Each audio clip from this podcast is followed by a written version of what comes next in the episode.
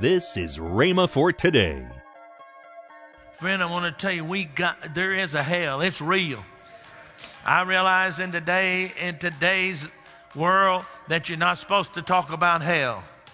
Don't make people feel uncomfortable. Brother, they, brother, they, one of these days when they die and leave this place, they're gonna, they're gonna feel the fire of hell, the torment, what the Bible says. There is a heaven. You're listening to Rhema for Today with Kenneth and Lynette Hagin. Later in today's program, I'll tell you about this month's special radio offer. Tomorrow is the last day. Right now, let's join Pastor Kenneth Hagin with today's message. We must ask God to have compassion. We should be compassionate.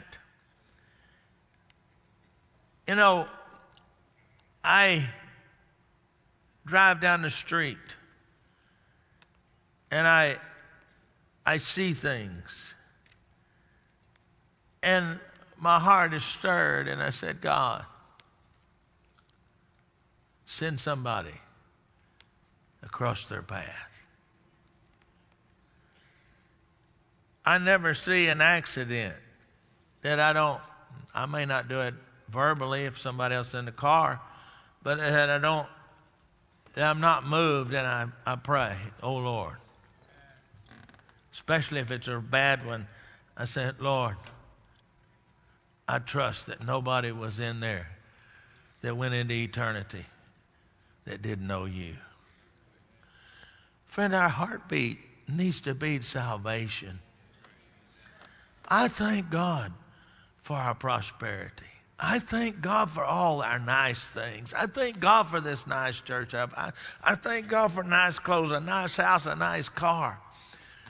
But those things mean nothing if people die and go to hell. You know, we had our blowout service last night. I'm going I'm to just talk to your heart tonight. We need to get a compassion for the lost. I know my dad, before the Lord told him to go teach my people faith, he was an evangelist. And he had a consuming desire that people not go to hell. In 1945, 46, and 47, he put them big old gray big old gray speakers on top of the car.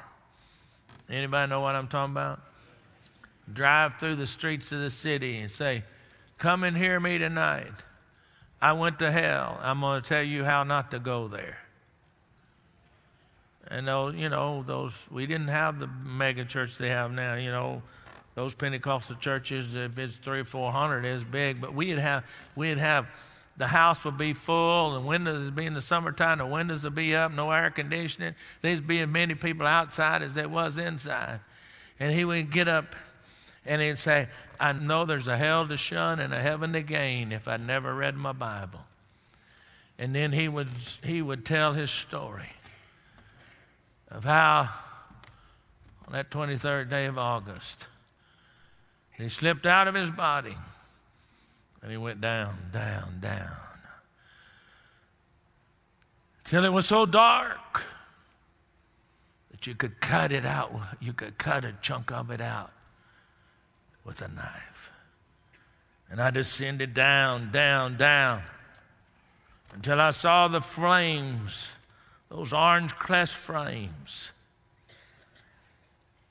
And I came to the bottom. And some creature grabbed me by the arm. I never looked to see who it was, but in, and I started toward those gates. And as I got to the gate, I stopped to put up a fight because I knew if I went through, I'd never come back. And a voice spoke from on high, and it shook that place like a leaf in the wind. And I was pulled back into the shadows. And I rose and I came up.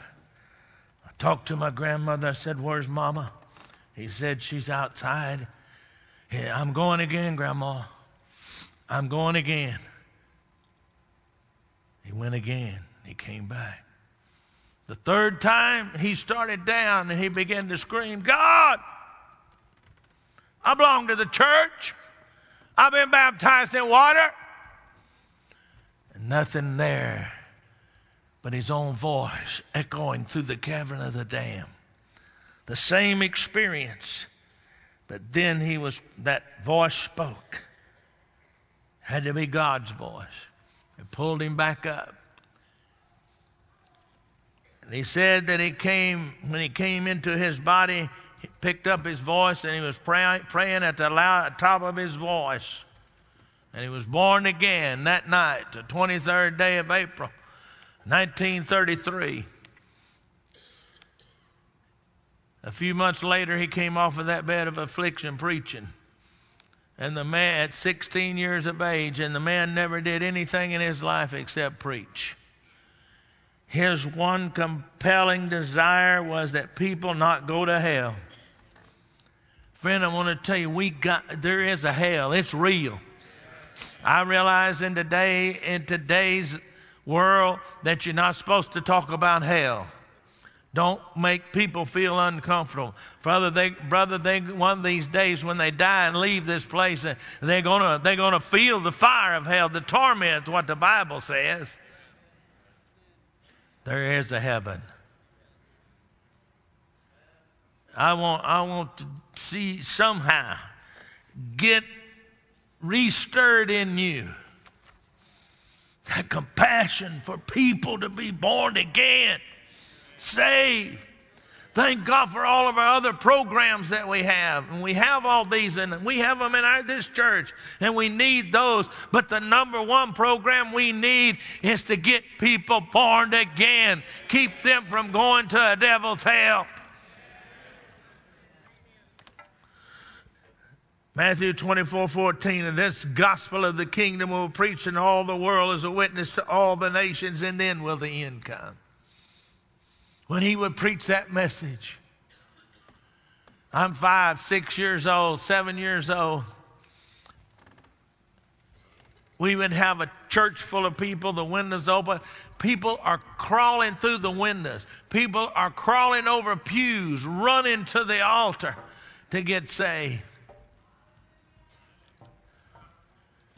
I still, every Sunday morning, I give an altar call and I call people and say, Well, don't embarrass people by calling them. The Bible says if you're not willing to acknowledge Him in front of people, He won't acknowledge you. And we and it upsets me when we have a Sunday when nobody comes, but we hardly ever have a Sunday. And the church people here, they'll tell you, we hardly ever have a Sunday that we don't have at least one to three people come, and sometimes we got 10, 15, 20. So many of the churches today do not give an altar call. They tell people if you want to change your life, there'll be people at the back that you can talk to. Come on. Get a compassion. God wants us to quit bickering. Quit being so concerned because somebody else come start a church in your city. They call in the Rhema office. So and so coming into my city and starting a church. Well, have you reached them all yet? No, I don't think people should start churches on top of one another, and I don't think people that was a, on an associate or a pastor uh, should go and start a church in that town. But if somebody else come in, hey, do you ever notice that, that all kinds of restaurants go in? Hey, there's enough sinners to go around for all of us.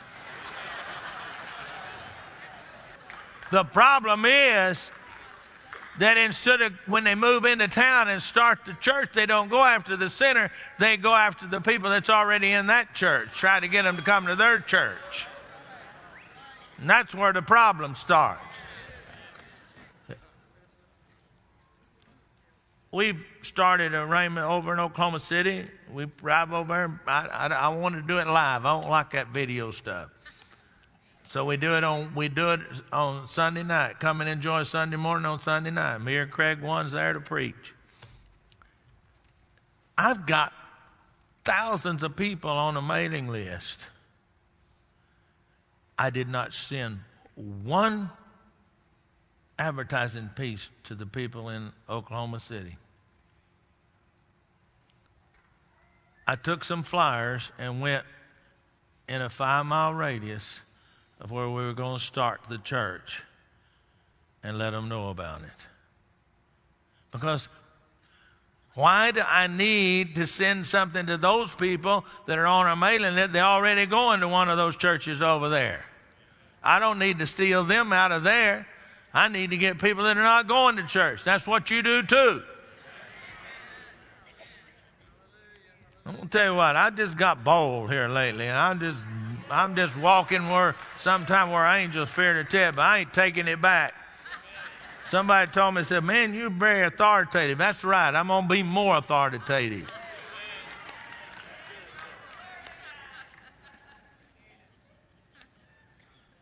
The enemy is doing everything he can to get our eyes off of Jesus and off of what we need to be doing.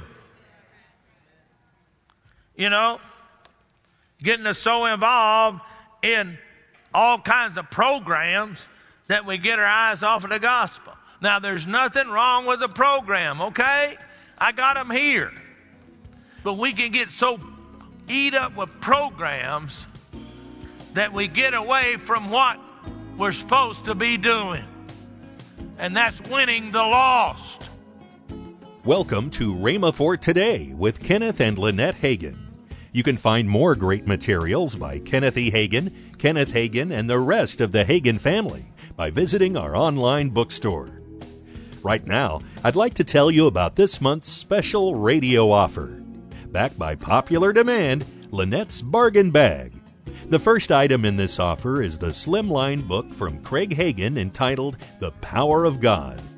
The next item is the four CD series from Kenneth E. Hagin entitled God's Medicine, and the book from Kenneth Hagin, Healing Forever Settled. Also, a special faith friend and prayer cloth. All of these items are for the special price of $35. That's $20.40 off the retail price. Call toll free 1 888 Faith 99. Again, call toll free 1 888 Faith 99. You can also order online at rhema.org. That's R H E M A dot O R G. rhema.org. Or if you prefer to write to Kenneth Hagin Ministries, our address is P.O. Box 50126, Tulsa, Oklahoma 74150. We always love to hear from our listeners, so write in or email us today and become a part of Rhema for Today. Right now, let's join Kenneth and Lynette Hagin. As we begin to roll along, and the end of the year is coming. That's right. So I would like to suggest that you become a word partner with us if you're not already a word partner. Now, what is a word partner? It's somebody that prays for us regularly, somebody that sends an offering at least once a month to help us support Rhema. Now, it's just whatever you can afford. You know, uh, somebody says, well, I can't afford to give very much. Well, you know, when everybody does what they can, when it all comes together, right. then we're able to keep Rhema going all over the world. And so, and if you want to know more information about it, just go to rhema.org and slash WPC.